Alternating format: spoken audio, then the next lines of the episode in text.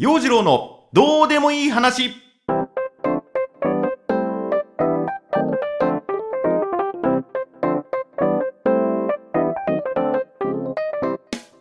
今週も元気よくいきましょう。陽次郎のどうでもいい話。こんにちは陽次郎です。タイムマネジメントをしっかりやろうと。うん。また意識高い系内横文字を使ってきたぞこいつ。ね。まああの僕今サラリーマンじゃないんでなんつうんだろう仕事はフリーランスっていうくくりでいいのかな。決まった時間に会社に行くという生活サイクルは今していない。まあ春になればね野菜作りもスタートするんで野菜時間に体を合わせていかなければいけない。まあ農家の仕事としてもねしっかりやっていかなきゃいけないんだけども。とりあえず今こう人に会ったりだとか打ち合わせをしたりだとかレッスンしたりだとかっていうのはね自分なりにこうシフトを作ってその時間にやっているという感じ。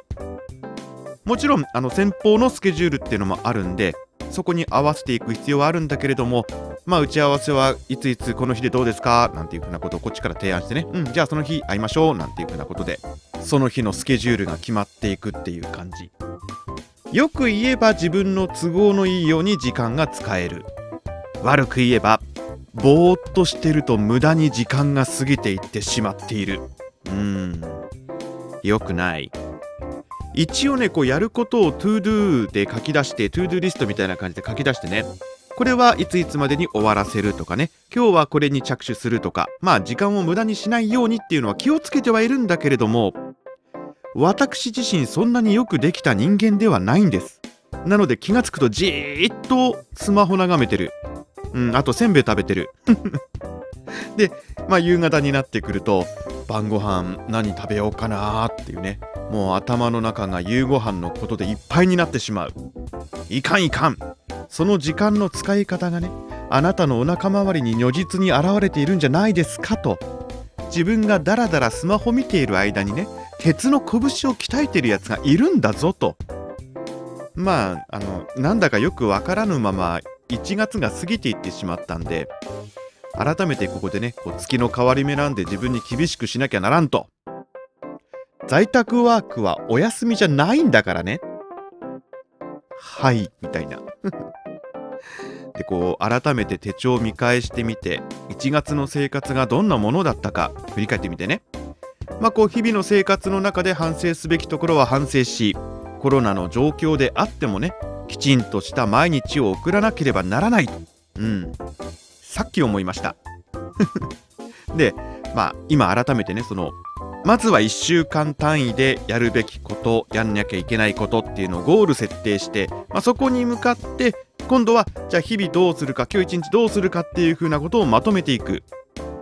まあもちろんこうねルーティンワークもあるわけなんでそれは何時までに終わらせるとかねこの時間使ってルーティンは終わらせるみたいなまあそういう風なことをしっかり組み立てていこうと。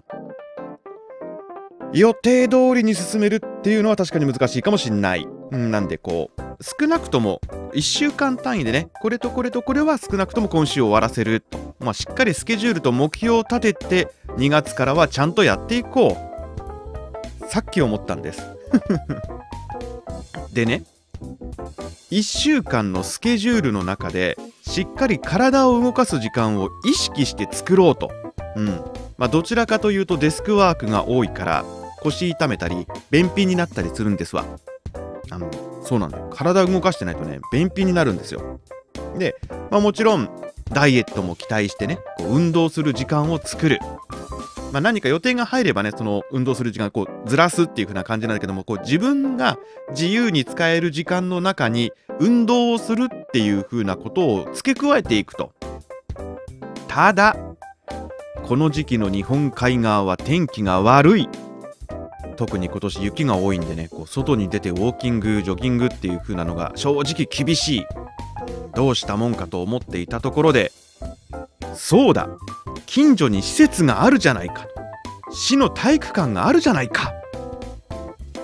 調べてみるとスポーツジム並みのマシンも揃っている。一応ね検温だとか消毒だとかっていうコロナ対策もしっかりしていてそのなんか利用する人数の制限もあったりしてね。うん。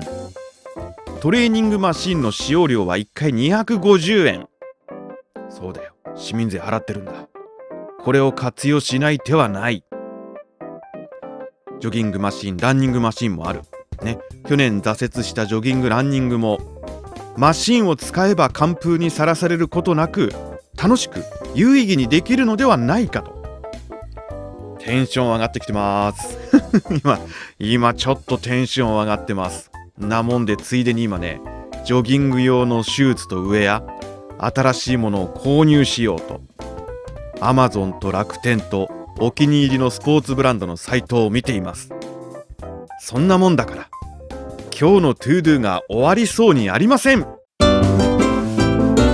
陽次郎のどうでもいい話。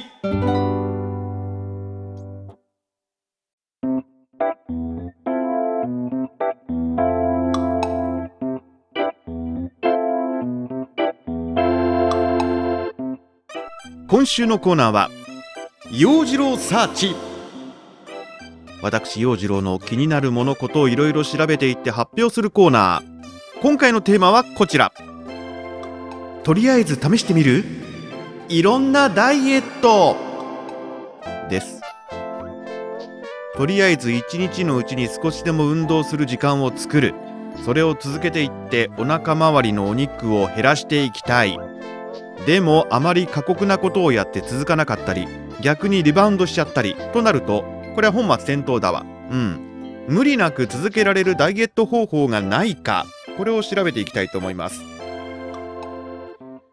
余談なんだけどね。僕の本棚漁っているとね燃えるダイエットっていう CD 付きの本が出てきたんですわ。うん。あの燃えはバーンの方じゃなくて、萌え萌えキュンの方ね。うん。で、このね、付属の CD をかけてみたら、萌え声の女の子が、頑張ってもうちょっとだよよく頑張りましたってこう言ってくるっていうね、そういう CD が入ってました。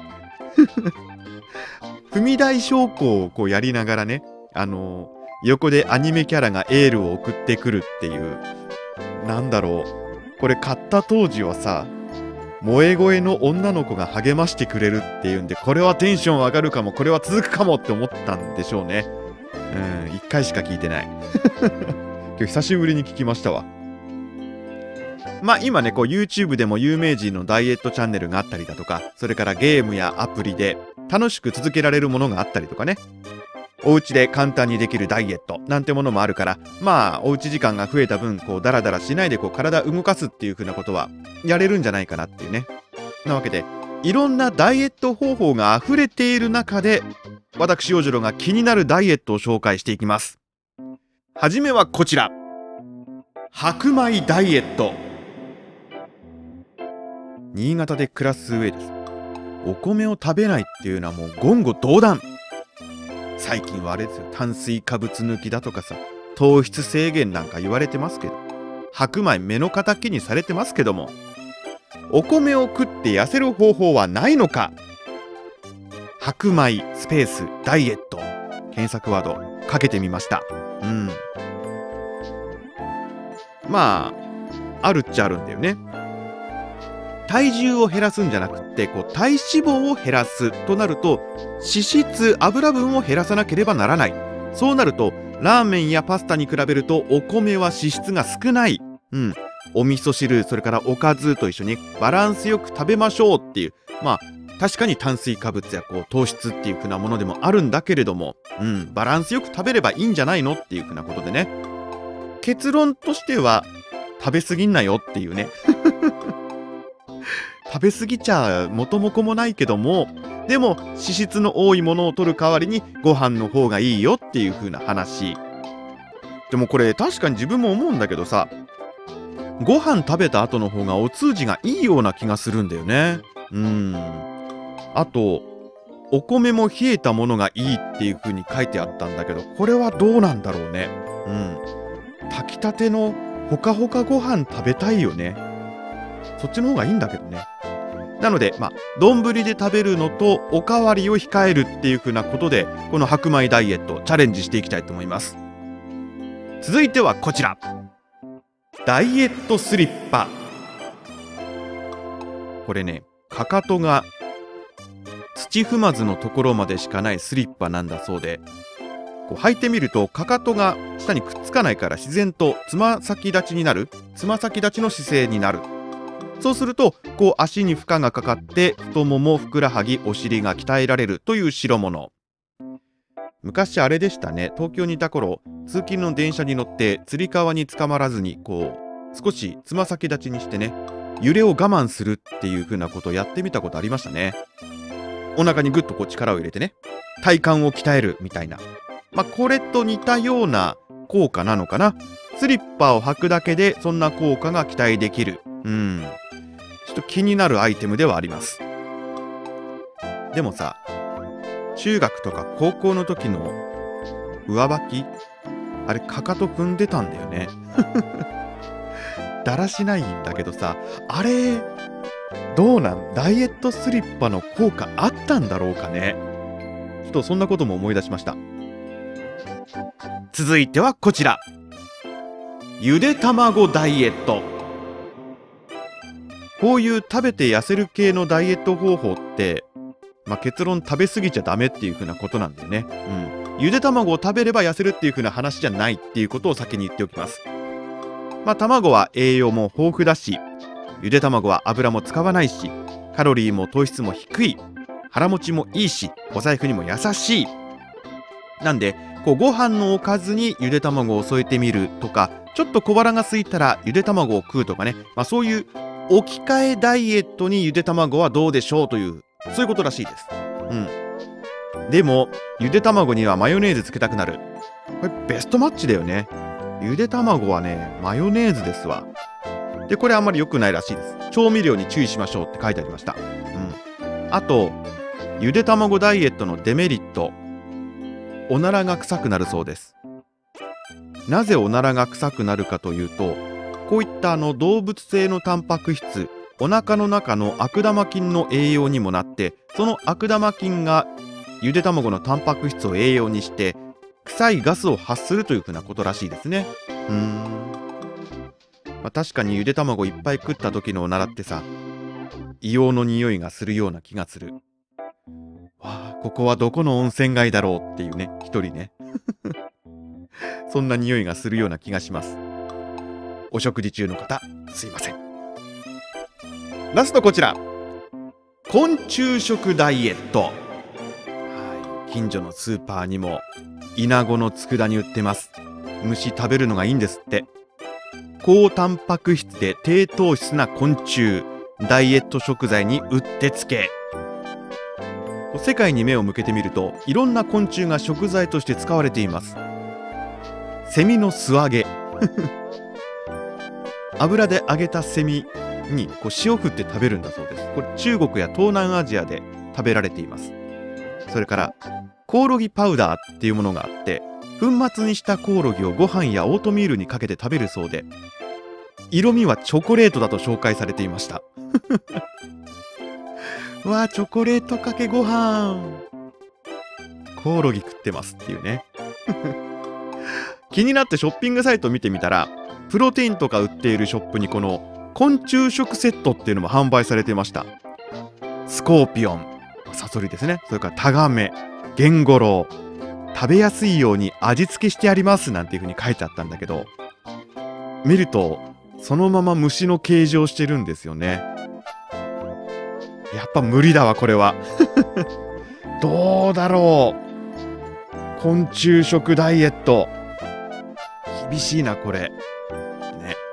まあ、ほんとね、いろいろ調べてみると世の中にはいろんなダイエット方法があって、そして新しいダイエット方法もね、いろいろ出ていますが、まあ、美味しく食べて、きちんと運動して、しっかり寝てっていう風なのが一番なんでしょうね。うん。まあ、最近、やっぱりこう、食べ過ぎて運動していないっていう風な生活が、冬の間はしょうがないんだけどさ、それが続いちゃってるんで、気になるダイエット方法あったらいろいろ試してみて、イケてるおっさん目指して頑張っていきたいと思います。以上今週のコーナー陽次郎サーチ。とりあえず試してみる？いろんなダイエット。でした。